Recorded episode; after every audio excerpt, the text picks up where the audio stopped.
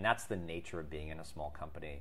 You literally are on this ocean of, of ups and downs all the time. And so um, it is an emotional ride like very, very few other things out there. And I think it's made harder by the fact that uh, the best entrepreneurs really have their identity tied up in the company that they are building. Silicon Valley, a place where passionate entrepreneurs and savvy investors have created more wealth and innovation than ever before seen on this planet. There's so much mythology surrounding this tiny yet influential place that it can be hard to tell fiction from fact. I'm George Soto, and this is Startups Unedited.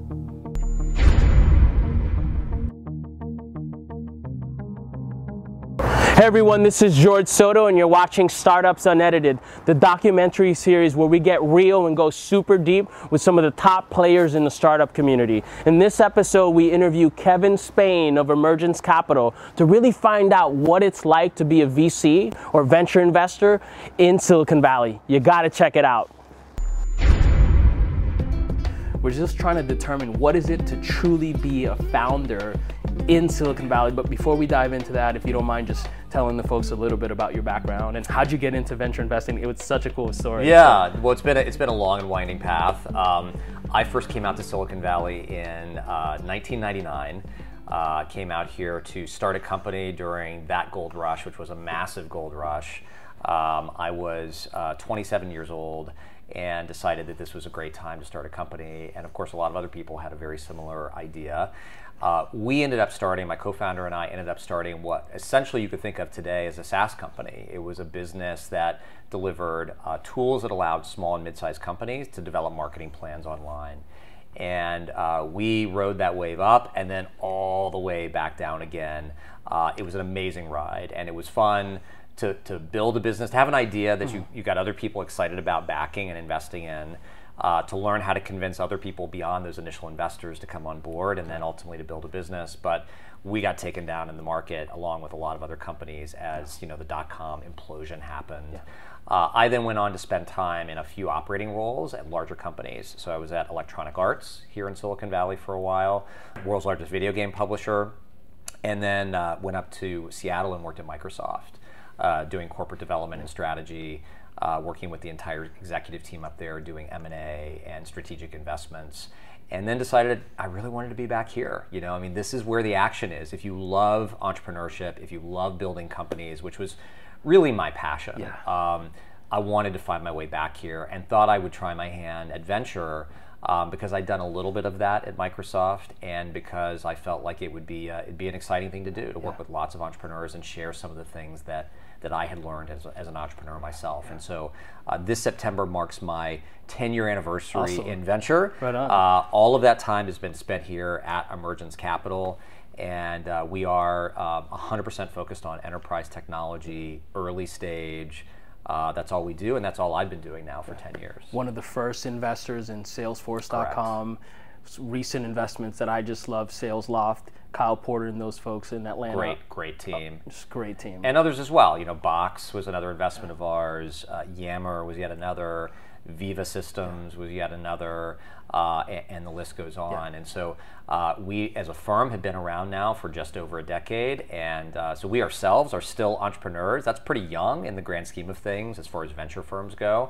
So we feel like we're still building. You know, we're still creating our own our own future here, which is sort of a part of the fun of being part of the team what is it about Silicon Valley that's so amazing that actually brought you back from Seattle, which yeah. at that time Microsoft was the you know in, innovative giant. giant. Yeah, yeah, it was a giant. I, so I think it's an interest. It's an interesting question, you know, and um, Seattle is an interesting market in the sense that you've got Microsoft, which is an amazing entrepreneurial success story and continues to be, I think, very innovative. Uh, you've got Amazon, clearly an amazing success crushing story, it. Oh, crushing it, and also incredibly innovative.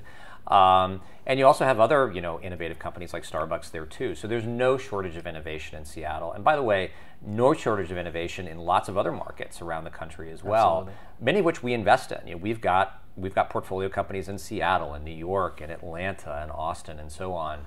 Um, but I think there is something very, very unique about what happens here in Silicon Valley.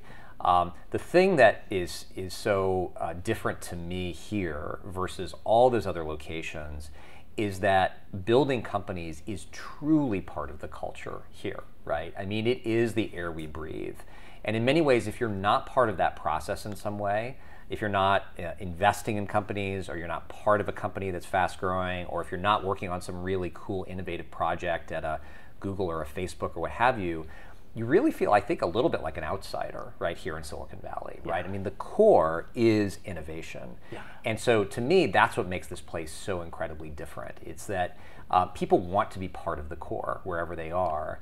And that core is creating new and exciting and different things. And as long as that's the culture that you have in a, in a market, right, or in a region, I think that drives a very different kind of behavior and creates different kinds of, um, you know, willingness to take risk uh, creates different kinds of um, just you know a different kind of environment, frankly. Yeah. And so I, I, haven't seen that anywhere else. As much as I love all these other startup hubs that are doing really amazing things, they don't have that depth of, of startup culture at their very very core. Is it a function of education? Is it a function of startup, uh, venture capital?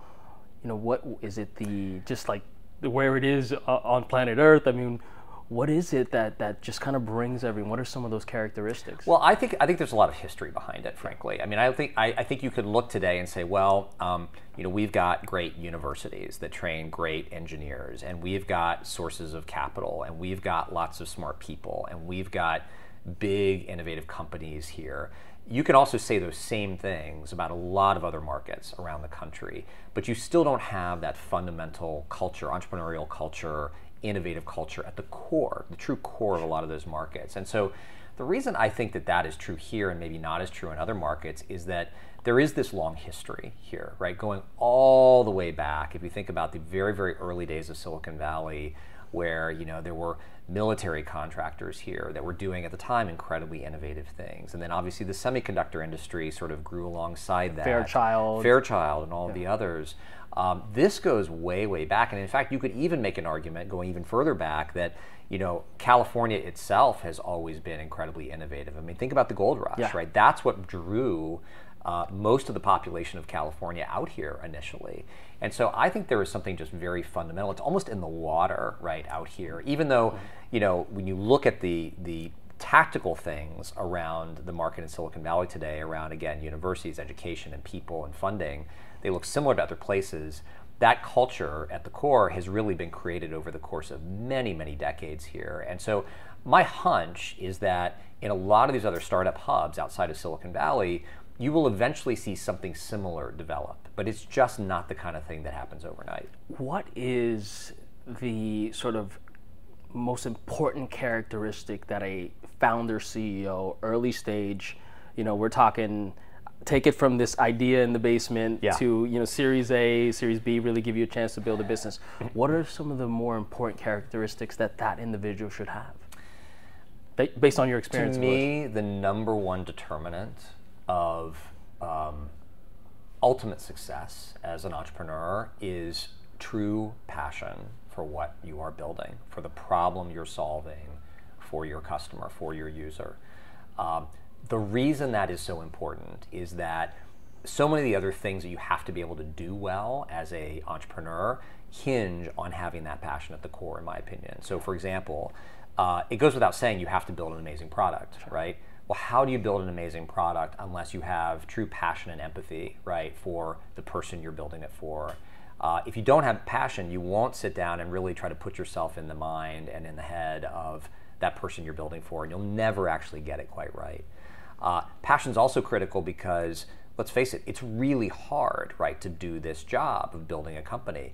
It is a lot of ups and a lot of downs, right? And you have to be able to ride that wave and come out the other side still ready to fight, right? And so there's this this drive that you have to have that in my view again comes back to this idea of having passion right behind the idea it's also important to have passion because you have to be able to sell investors on the idea of coming on board and executives at coming on board and ultimately customers, you know, the initial customers.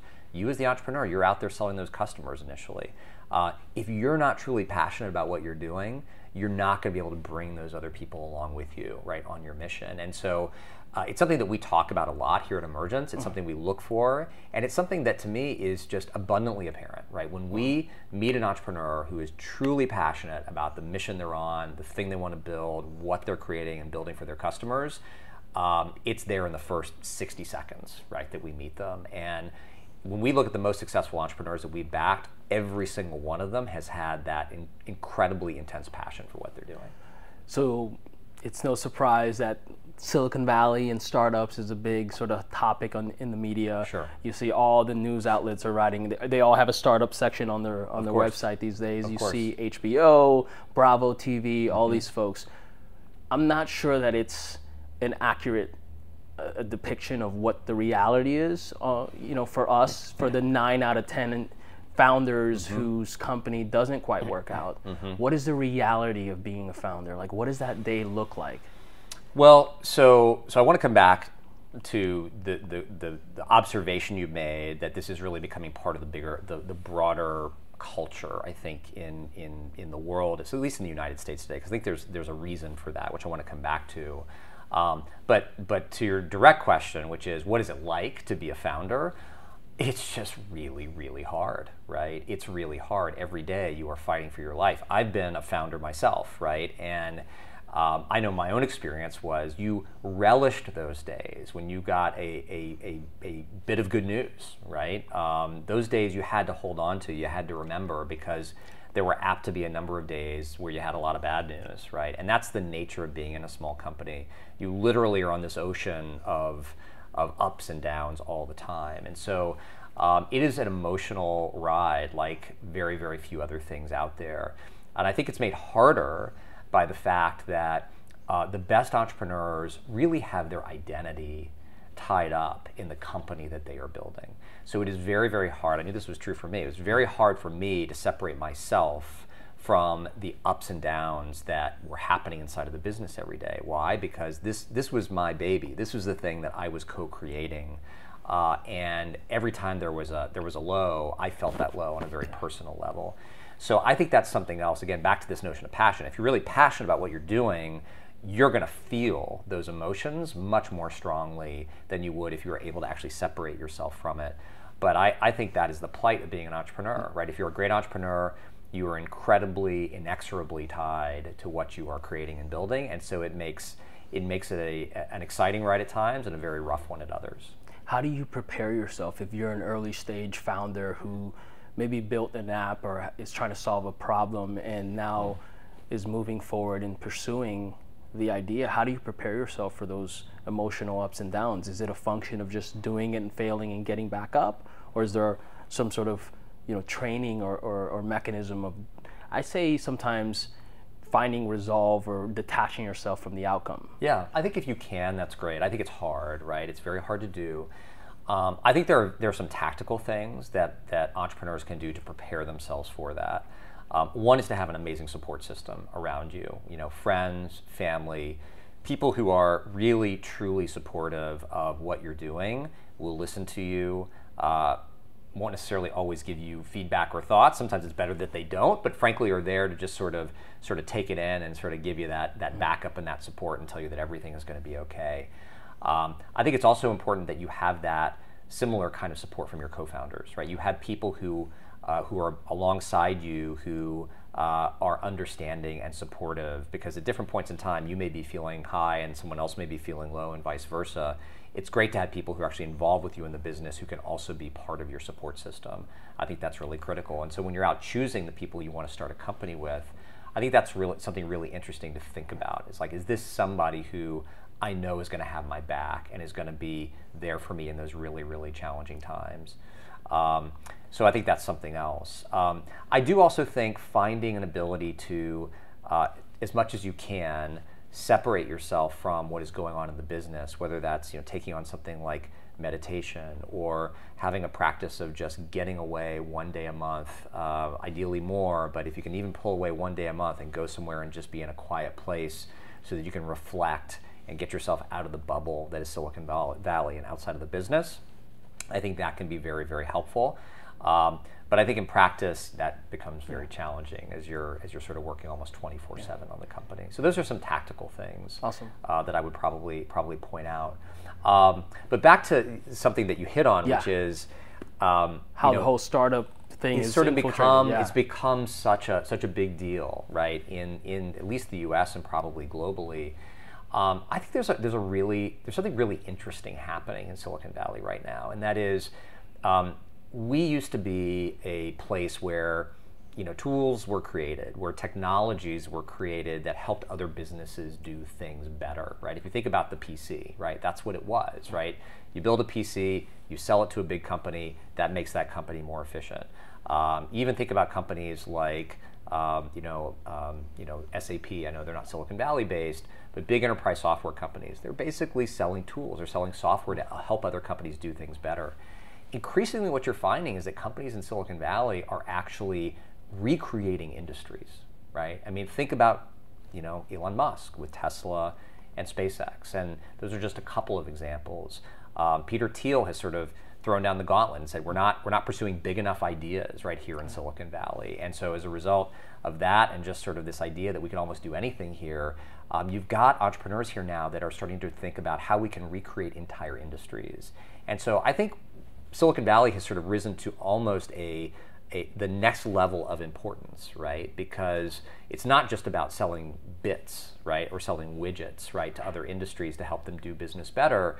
We're now thinking about how to do those industries better ourselves, ourselves. right? And so there's a world where potentially big parts of the economy are actually, um, you know, I wouldn't say dominated, but they're certainly uh, run by some companies that are here in Silicon Valley that are they're taking technology-driven approaches, right, to solving problems uh, in big industries, not just assuming those industries will figure it out on their own. Yeah. You've invested in a ton of fantastic businesses. Early stage, when it's like under 10 employees, yeah. what are the sort of more, more most important components or attributes or characteristics of that early team that allow you to actually get to the next level? Yeah. Well, so I think I think you have to have an ability to build fantastic product, right? That is uh, very clearly aligned with what customers want. Um, if, if, you can't do that, if that's not at the core of your company's DNA, at the core of the culture, as a technology company, you'll never make it. So we look for strong technology talent, strong engineering talent, um, and a real understanding uh, and passion for, as I was saying earlier, the problem the customer has and a desire to solve that problem. I mean, if you don't start there, you'll, you'll never get anywhere.